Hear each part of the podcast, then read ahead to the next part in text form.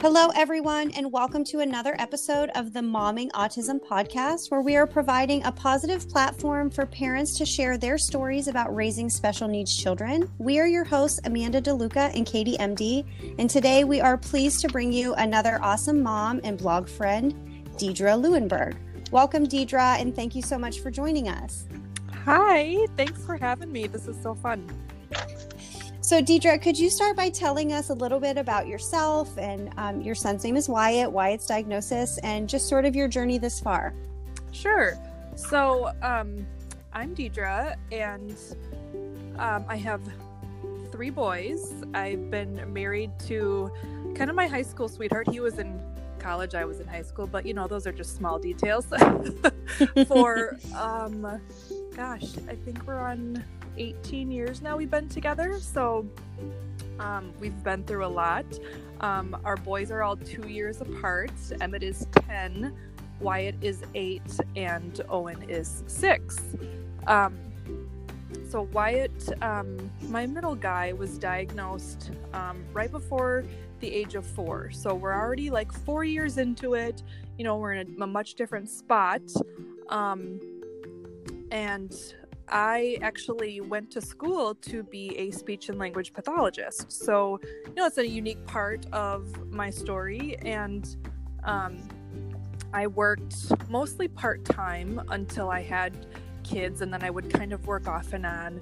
Um, and then when I knew that something was kind of going on with Wyatt when he was three, um, you know, and we all kind of have a similar story sometimes, right? Where it's just like that two to three year age is just it was really gray for a, a while you know and i really didn't know what was going on.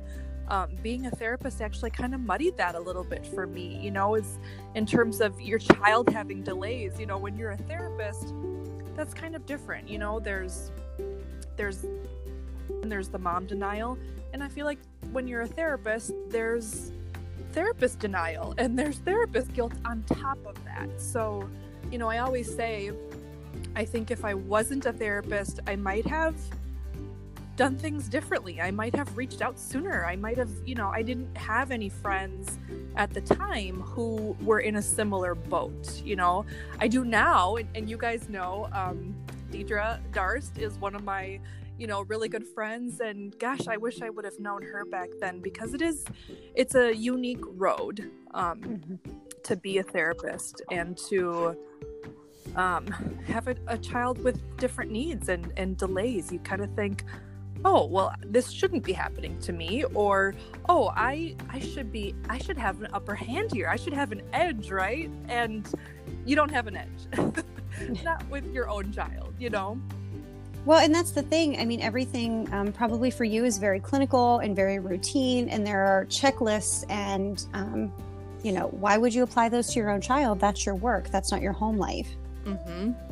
Yeah, and it's hard to see that. I, you know, I drove myself crazy at the time because I could not see him any other way than I see him as my child. You know, I I can't apply that to him. I can't put him through a checklist and be completely unbiased, you know. There were things I think that other people saw that I didn't see, you know, and um you go through things differently. I think that denial piece is huge and as a clinician, you don't have that bias. You don't have denial or emotions attached to it when you're seeing something in another child, you know, in, in one of your clients or students. So, um, yeah, that that beginning part was really interesting, and I think that um, some of it helped. You know, like obviously um, I had techniques, and you know, I, I would know how to help him with certain things, and I might have had more knowledge in terms of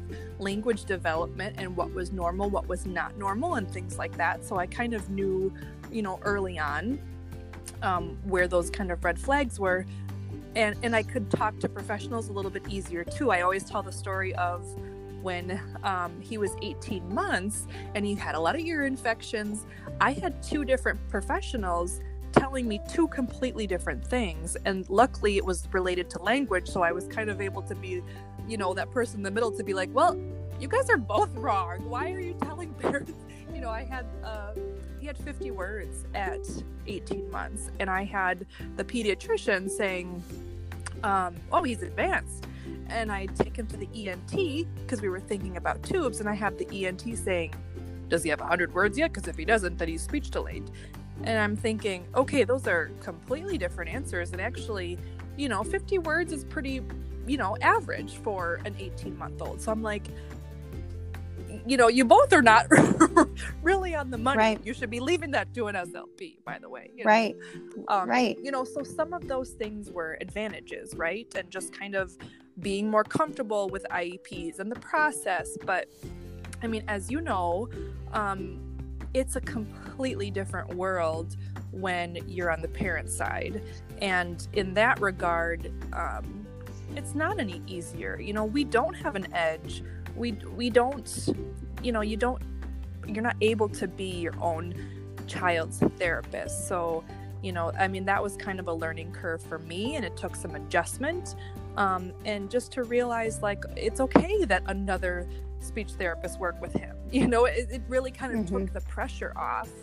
Um, and you know, I, I had to kind of adapt. And and now that I do have other friends who are in my similar shoes, it's it's comforting to know that we both kind of went through those feelings. You know, I, I wish that we would have had each other back then, but um, just to know that also really helps. Yeah. I um one of my side hustles is I'm a master IEP coach. So I sit at the table for a lot of families and to sit Mhm. at a table for another child is one ball game. Mm-hmm. To sit at the table and advocate for my own child, I can't take the emotion out of that. And I don't know that I ever Right. will be able to do that. Um, I rely on my husband a lot um, for support in that aspect. And I have to tell him before we go into these meetings this is me um, talking to you like Jackson were my client. I need you to remind me of these things at the table when I'm Jackson's mom only. Yeah. Yeah. It is. It's it's two different hats completely. Um, you know, and I used to think when I was a therapist sitting at the IEP table, you know, I used to look at these parents and, and I've always been like an empath, you know, like I've just I I feel the emotions and I feel for people. I you know, I always felt for the parents and I always looked at them like how are they not a blubbering mess right now? Like, how are they okay? Like, you know, and some of my work was at middle school level. So, you know, I mean, by that point, you know, you're a little bit more into the accepting phase and, you know, they're used to it, you know, a little bit more. But even so, I would always look at them like they're so strong. I don't know if I could ever be this strong. I would be a mess. And spoiler alert, I kind of am. you know, it's, Yep. it's hard to sit um, at that table and it's it's not just a name on a paper you know that child is your whole life. And it's uh, hard to hear you know some of those things about your child. And you know i think as parents you know and we all talk about this just um, reading through those documents even not being at the meeting is difficult because we kind of live our lives putting a positive spin on things right? And that's how we survive. That's how we enjoy our lives still is that we're always looking for the positive. We're always finding the joy you know? And an iep document is not intended to do that. It's it's looking at the things that need need work you know? Mhm. and the things that are um not maybe where they should be whatever that means you know? Um, and that's just not how we operate a lot of times as moms and it's it's hard to hear. Mhm. And it's one thing to um, read it, it's another thing to hear someone saying it out loud to you at a table. Mm-hmm Yeah. yeah So, Deidre, how did having a child on the spectrum change you as a therapist? Um, well, like I said, I, you know, I stayed home for the most part once I knew that Wyatt was going to, um, you know, need me to be flexible. You know, I- I'm like, I'm going to be running to therapies and all this, you know, all these things. And it's hard to hold down a job when you have a child with a special needs sometimes, you know, and just making it all work. Um, so I wanted to stay home and I wanted to be flexible. Um, but luckily, I was able to do some work, you know, post diagnosis, especially once we kind of got settled into like what worked for him. And, you know, I would take um, little jobs here and there, a lot of times like maternity leaves is where I could kind of help out and, you know, work for a few months and um, work around the boys' schedule and things like that. And so it was kind of nice to be able to do that. Um, but yeah, completely different in terms of, you know, when I'm when I'm looking at a child, when I'm working with a child, you know, it's I can picture what I would do with my own. You know, mm-hmm. I know, you know, we're going to work on things that are the most functional and, and that are going to help that child the most. And sitting at an IEP table when the parent is just kind of glazed over and confused or maybe emotional, like, I'm the one kind of reaching out and being like, "Oh my, I know exactly how you feel," you know, and and I, I just think it's important to speak to those kind of things. You know, I, am always I was always the first one to point out like, you know, the positives and and what's really amazing about that child. And you know, I know amazing educators. Um, that I've worked with and that work with my child, of course, they always point out the positives. You know, I mean, that's part of an IEP that should be happening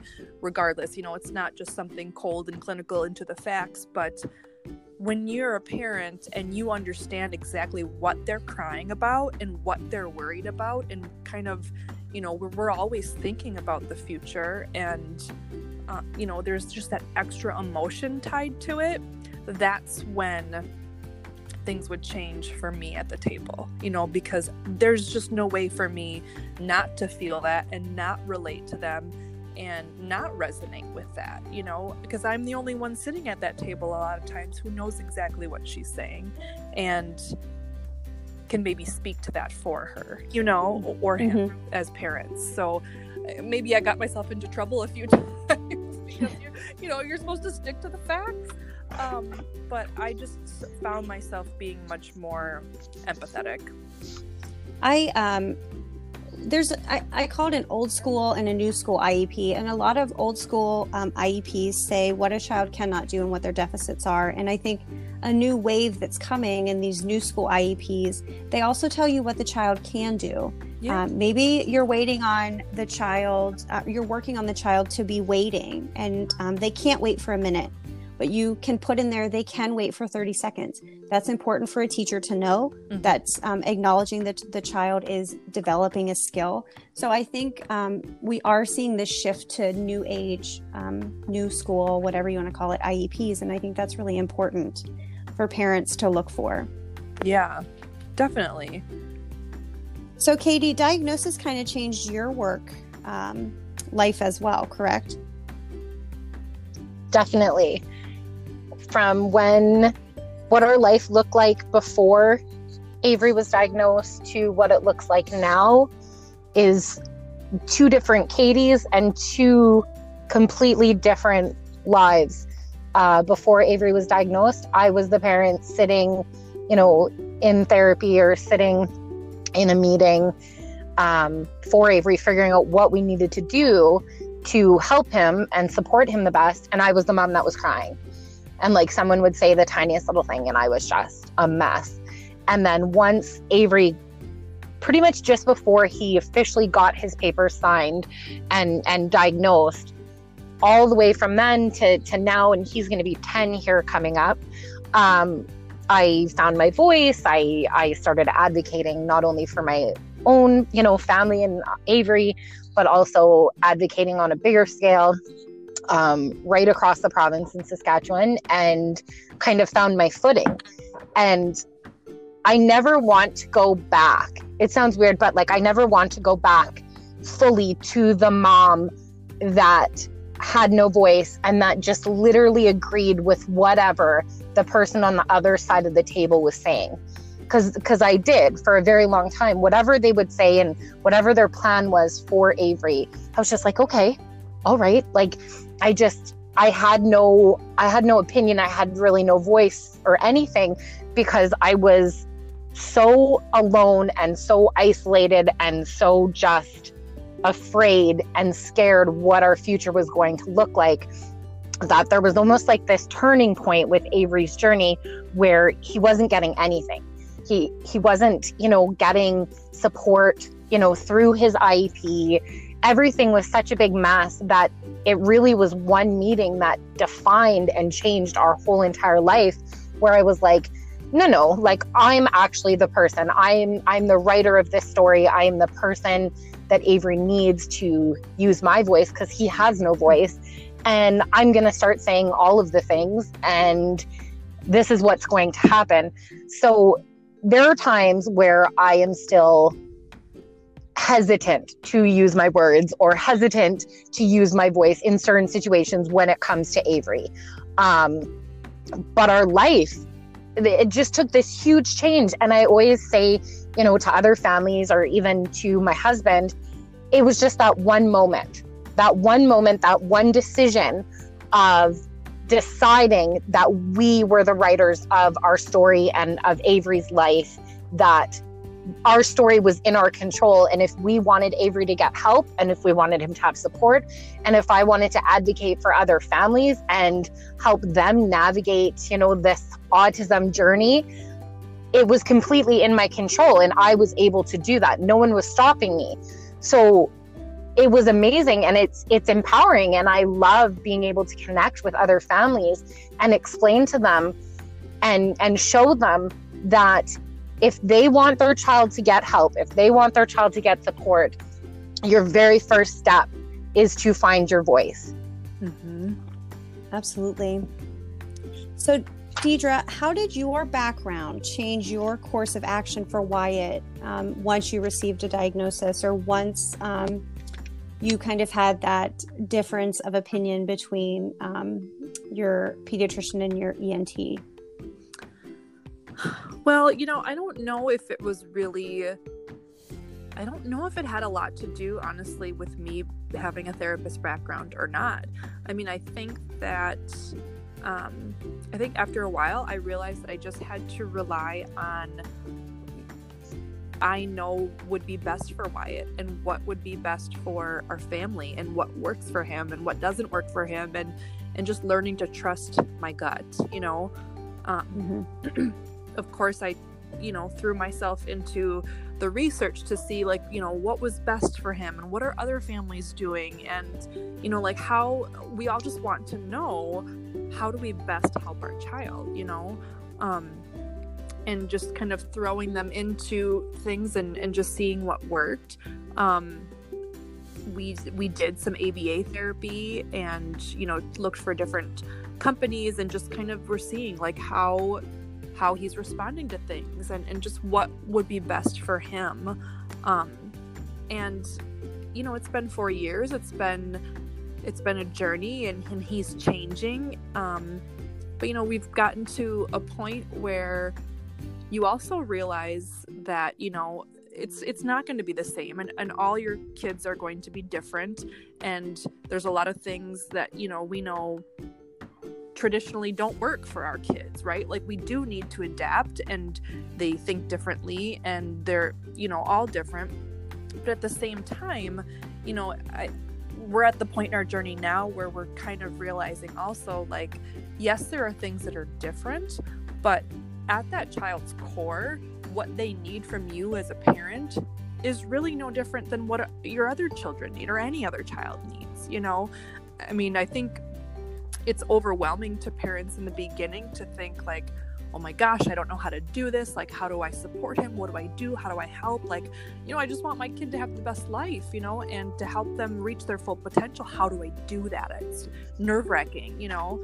Um, but we're, we're kind of settling in now i feel like and um, realizing you know what he needs from us obviously you know what katie said you need to stand up for your child and advocate and make sure that their needs are met.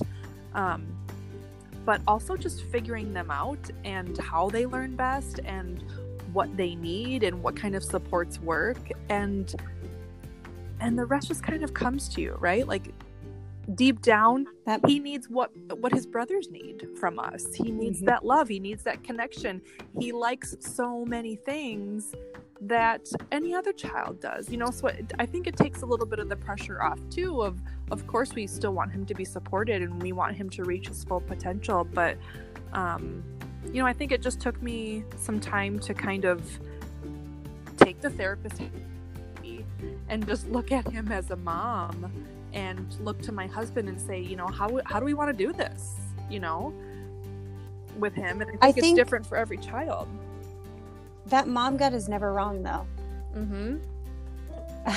um, our pediatrician at um, 12 months, we started expressing concerns for Jackson. Um, he only had about eight to 12 words, um, and then we lost them all. He wouldn't transition from baby food to table food. He stopped responding to his name. He was lining up toys. And our pediatrician said he's a boy. He'll talk when he's ready.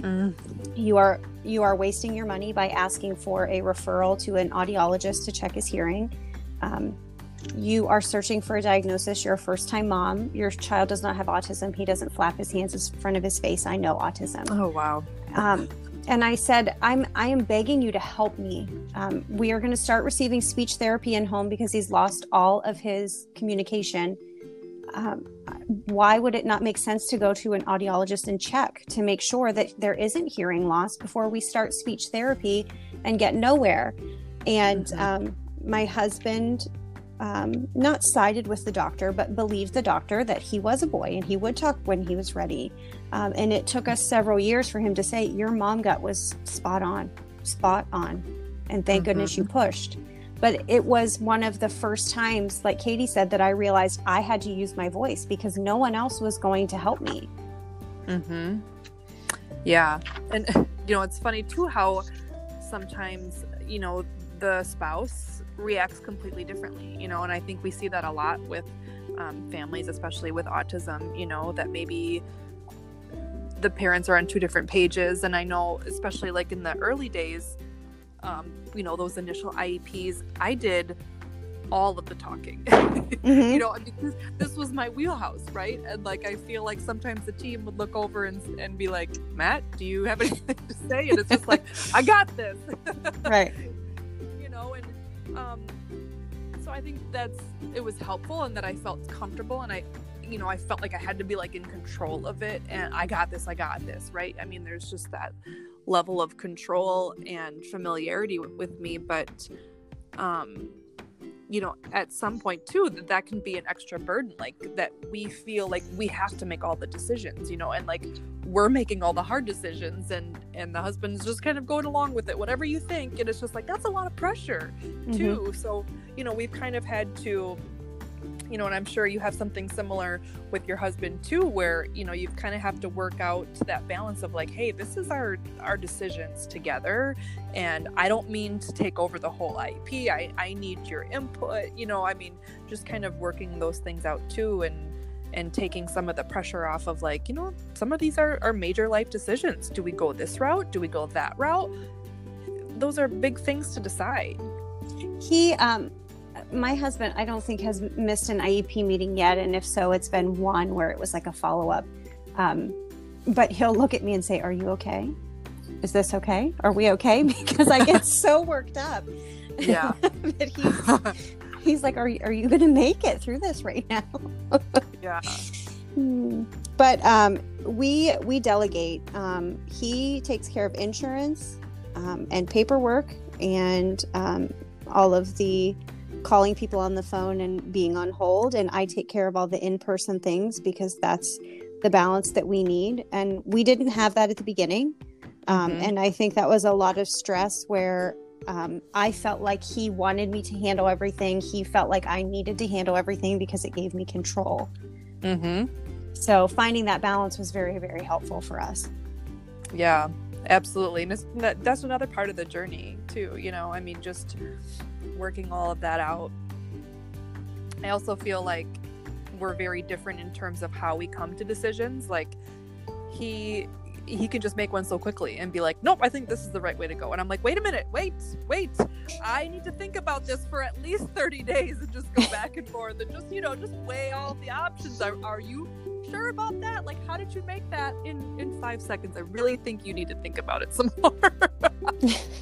but just, that's how different we are, you know. Right. I am the most indecisive person ever, and he's just very like comes to that executive decision like that and be like, nope, I think that's what we need to do. Okay. But I think that's the balance you need also. Oh yeah, it's very very yin and yang, you know. Mm-hmm. So, Deidre, um, you said between two and three, Wyatt was in this kind of gray area, and then you got your diagnosis at four. So, what did he look like then, and what does um, Wyatt look like now? So, he, you know, before that 18 month time when we were kind of looking at, you know, his words and all of that, he was very, a very typical baby. I mean, and I think that that was a hard part too when it came to like the denial that I was speaking about because it really hit me out of nowhere. It wasn't one of those things where, you know, you hear a lot of moms talking about like I just knew from the day they were born they were different as a baby and just, you know, the way he looked at me was different. It was just like, no, none of that was applied for us. And in fact, I look back at pictures of him when he was, you know, one years old or, um, you know, his birthday. And I I just see things that like I'm like no it wasn't there. It wasn't there. He was so smiley and giggly and looked at the camera and sat perfectly for haircuts and slept and ate. I mean he was just a dream as a baby that I think when the red flags did start to pop up it was it was just more confusing like no it can't be you know? And um he wasn't responding to his name at like a year and a half and it was just it was just very little things right? So it really was kind of a gradual process you know if when it was just one or two signs especially as a therapist i'm thinking okay i don't think that's enough to like check all the boxes or, or to be enough for a diagnosis and i was asking people you know in birth to three and in early childhood and i'm like get me an autism specialist i want them to take a look at him i can't I can't unsee what I see and I can't be unbiased. So I need someone else's opinion, you know? And I felt like I wasn't really getting anywhere because he was in that gray area. Um, he had a good number of words, like I said. He was kind of still average when he was um, one and a half. And then when he turned two, I mean, he was combining a few words and I think when he was like 24 or, or 28 months, somewhere around there, he lost one of his two word phrases, just one. so instead of like playing um, tag or something and saying that way, that way, he would just say that. Or he mm-hmm. could just say way, but he couldn't put it together anymore. And so, of course, that's a red flag, you know, things like that. And then when he, and he was a babbler, like we called him the mad scientist because it was just babbling nonstop and all these noises, you know. And, you know, it's just cute at that age, you know. But when they're still doing that at three, it becomes okay, that's it's gone on longer than it should. And and what could that be? So, you know, we he was in early childhood when he was three. Um, they didn't diagnose him with autism at that time. It was just kind of a significant developmental delay. They really weren't thinking autism. They said he had a lot of good skills that a lot of children with autism don't have. So, again, just kind of delaying the process for us a little bit in terms of more fuel to my denial fire, right? Mm-hmm. If someone tells you they don't, well, then they don't. That's it. um, you know, and as a therapist, you know autism, you know what it looks like, you know what the future is. So I think that denial is sometimes even stronger because you're worried. You you've seen it. You you know you know what it could be, um, and you know it's not bad, but you also just know too much. You know, um, right. And so when he after we finished early childhood and he wasn't really making a whole lot of progress during that you know year that he was three we decided to get him a medical diagnosis at the end of that year. And like i said with the babbling and everything not going away and his language not taking off between that time that was kind of the last straw for me. I said if he doesn't if his language doesn't explode and he doesn't have a lot of phrases coming in, he's not combining them and it's not doubling like it should, kind of month after month, by the time he's, you know, o- over three, then I know something's up. And then, you know, I just kind of knew at that end of early childhood that that's kind of what we would be looking at. Um, and that's when we got the medical diagnosis. And it really hit me at that time, too, because. Um, when he got his diagnosis, he was a level two, borderline level three. And for me to have at the beginning of that school year hear someone say, yeah, I don't even know. It's it's very borderline. I don't even know if it might be autism. To at the end of that school year in May, hearing, you know, a psychologist say, I can't believe that they missed this. This is, I mean, it's it's almost here, you know. Um, mm-hmm. It really hit me hard at that time, you know, and it's you're just kind of blindsided with that. Um, so when he was four, um, you know, we we didn't hear a lot of words at that time. What he looked like then, um, you know, he wasn't able to put a lot of words together, and um, it was a heartbreaking time just because we never knew how much we were going to hear from him. You know, mm-hmm. I remember tucking him in every night and just wanting to hear him say, like, you too. You know, when I'm saying I love you, you know, good night, and just trying to get him to say, you too. You know, I knew he could do it, but he just couldn't, you know, and he yeah. just wasn't. And there was just a lot of worry at that time of like, what is his life going to look like? What are we ever going to hear from him? Physically, motorically, is he capable of putting together a full sentence? We had no idea, you know. Um, so, f- compared to now at eight, he looks a whole lot different.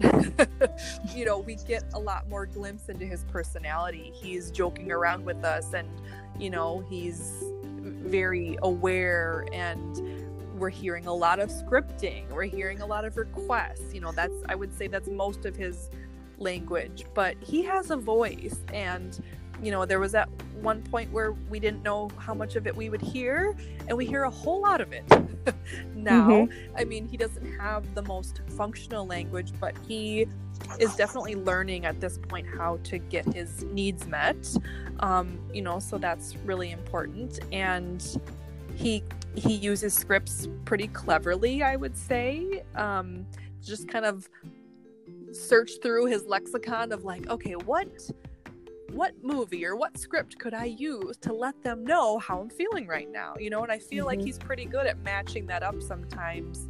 Um, or just having those little phrases that you know he can communicate with us he also uses um, GoTalk on an ipad and that's really helpful for him especially at school and knowing that he can navigate that and um, he's he's pretty technology savvy especially on his ipad with youtube and games and you know it always i think surprises even like cousins when they come over to say like wow he is really good at that SpongeBob game.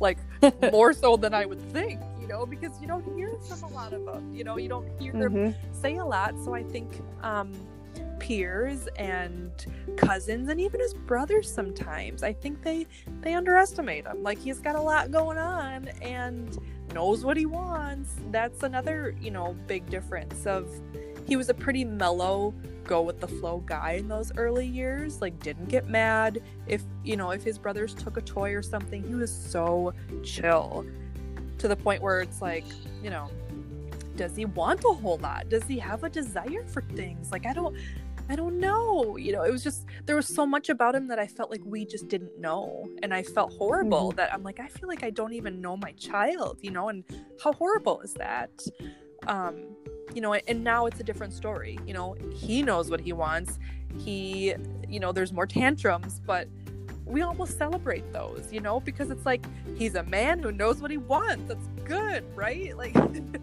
he, yep. has those desires and he's not as easygoing anymore you know if if you make him mad he's a lot more sensitive i feel like he can um he can really sense emotions now and is is pretty sensitive. I can't even like yell at his brothers half the time because it upsets him, even if I'm not yelling at him, you know.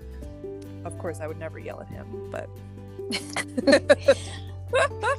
you know, I, I distinctly remember when he was little, and I would, you know, maybe lose my temper at something that he did, it's like he doesn't even know I'm mad. He has zero idea. You know how your kids get when mom uses her mom voice and she's really mad they're like, oh crap, you know, and they gotta like run away and they know they're in trouble. Wyatt never had that. It was just like, mm-hmm. you know, you could be right in his face and he would be like, oh, hey, what's up? you know, just oblivious. And you're like, don't you even know I'm using my mad mom voice? you know, it's just completely different now that it's just like, oh buddy, I'm not I'm not yelling at you, but your brothers. yep. Um, R. Jackson also uses scripting um, to get his point across, and it's always so fascinating um, to me what he can store in that memory bank from seeing one time Yeah. through a whole movie. Um, and we're trying to like filter through and think between the two of us, my husband and I both, okay, what was this from and what episode was that and what was it about? Because we're trying to make this connection. And I'm like, buddy, I am so sorry that we are always three steps behind, but I promise we're trying to catch up. Yes.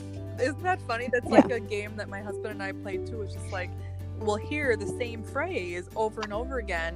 And you know, there might be some articulation things going on too where it doesn't sound exactly like, you know, the movie or you can't piece the words together exactly. But when we get it, it's just like, oh oh my god, yes, that's what it is. That's what he's saying. It's from that Moana clip. You, you know what I'm talking Mhm. about? Like we finally figure it out. Like, Oh, yeah. And then we celebrate like we just cracked like the world's greatest secret. yeah. Yeah. It's like, oh, Yeah. we're on the same page now, buddy. And they're probably thinking, like, it's about dang time. Like, I've been saying Yeah. for how long, and you're just getting that now. I swear Jackson looks at us like, welcome to the party, everyone. Yeah. I'm so happy you finally arrived. exactly. Like, I don't know how to be any more clear. Yeah, yeah. Um, so, Deidre, what would be your best advice for new parents, someone who may have just received their diagnosis or is just starting to explore speech therapy, whether it be for, you know, autism or something else? What do you wish someone would have told you then? You know, that's such a good question. And I was trying to think back to how I felt during those initial moments. Um, and it was just a lot of overwhelm. I felt like there were areas that I knew really well, and but I was so overwhelmed at the areas that I didn't. And I felt like I just had to figure everything out. And I felt like I needed to be his hero.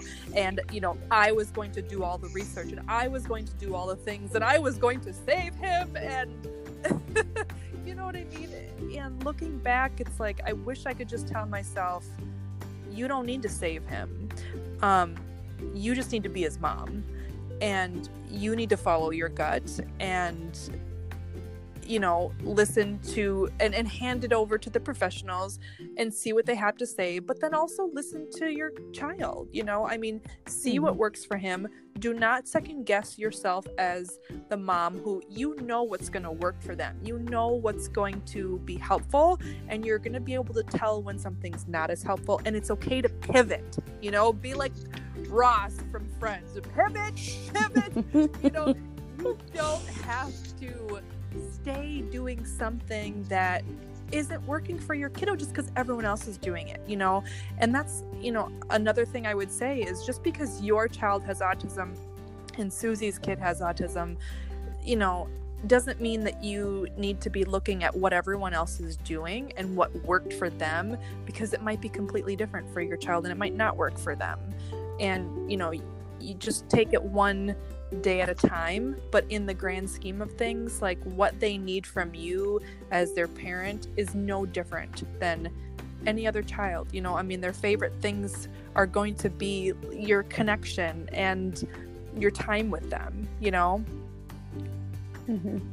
I I agree with you. I wish someone would have told me that because I don't know how I survived in that state of overwhelm for so long because I was I was running on um, fumes because I thought I had to figure it all out Mhm. right now. I had a in my mind I had to have him talking by the time he was 3 and if I didn't have him talking by the time he was 3 it was game over. I had failed. I hadn't done my job. No one told me that. Where I came up with that, I don't know. But I lost sleep and common sense went out the window. I was just running on hyperspeed trying to get everything into my brain to try to help him and I wasn't I don't think I was helping anyone. Mhm. Yeah. and how frustrated they must be some of that time. Like, you know, and you hear it from other families all the time. Like, I feel like he is teaching us, like, whoa, whoa, whoa, woman, you gotta slow down. You know, like, he's happy. And that's what is most important to us. And we're just you know, we're learning to look at all the things he does have and the things that he can teach us about life. You know, I mean, some of the best things are he's 100% real. You know, if he opens a present and he's not into it, he's not going to fake it. he's not going to fake smile for the pictures. And, you know, it just kind of teaches you to, you know, have a little bit more fun in life sometimes. You know, I mean, he is a blast and he has such a personality and he helps me be more real because he's 100% real. There's no faking anything, you know? And it just teaches you what's really important in life, you know? Mm-hmm. And if I knew that, like so, back then, I wouldn't have been so worried to try and help him so much. And to, you know, I mean, of course, you still need to be there, but I, I just wish I would know that everything would is, is going to shake out. Yeah i think i think we lived in a state of overwhelm and i overloaded him mm-hmm. in the process yeah. So deidre where can people find you um, to learn more about you and wyatt and the rest of your family? Um, i do have a facebook page that i sometimes post on and that is called making the best of it wyatt's way. Um, and you know, I haven't written uh, too much on it lately just because things have been going pretty good and I haven't had a whole lot to say. You know, it's kind of like a an artist who doesn't make songs when, when they're not going through a breakup, you know. Um, we uh, we're not always in a good phase, but right now we're kind of in a good phase and things are rolling. Um, but yeah, that's um, where I talk about my guy. Um, and I think it's a beautiful story on how you ended up with your um, title for your page. Yeah. So, um, my grandpa has always been my person. Um, he was a man of few words, but when he did say something, you everyone listened. You know, because he was so wise, and um, his sister had a developmental disability and he was so protective of her and he, he kind of knew this world um, and he passed away before wyatt was officially diagnosed but he was still around when wyatt was in that two to three age and it's it's right when i was trying to figure out what was going on. And in a very dark and hard part of my life you know that things were just changing and turning upside down. And i remember talking to him um, on the phone, and it was, you know, what we would know is probably going to be his last year. Um, and I just remember saying to him, like, you know, we're going through the diagnosis process and yada yada yada. Um, and I just was like, you know, we're just we're just trying to, you know, enjoy him and enjoy everything. And he kind of stopped me and said, Deidre, you you don't have to enjoy it. You don't thing um it's you know and i felt like it was his way of saying like it's not going to be all roses. It's it's going to be hard but you just have to make the best of it. Um, and that is just advice that i take with me every day. You know i'm just trying to look at the positives and and make the best of it dance in the rain all of the things you know and and wyatt luckily makes it easy for us to do that a lot of days. And I think um, I think my grandpa would be pretty proud to see the little man he's turned out to be. I love that so much. That's beautiful. Yeah. Well, um, Deidre, thank you so much for joining us, and it has been such a pleasure and so um, helpful. I think all of the little uh, bits of information that you threw in about um, the IEP table and advice for parents are just so valuable. And um, it's been amazing to connect with you. Well, thank you so much for thinking of me and having me. This was awesome. And I think so highly of you too, as well. Thank you. Well, everyone, thank you so much for joining us. And we hope that you enjoy, and we will be back with you next week.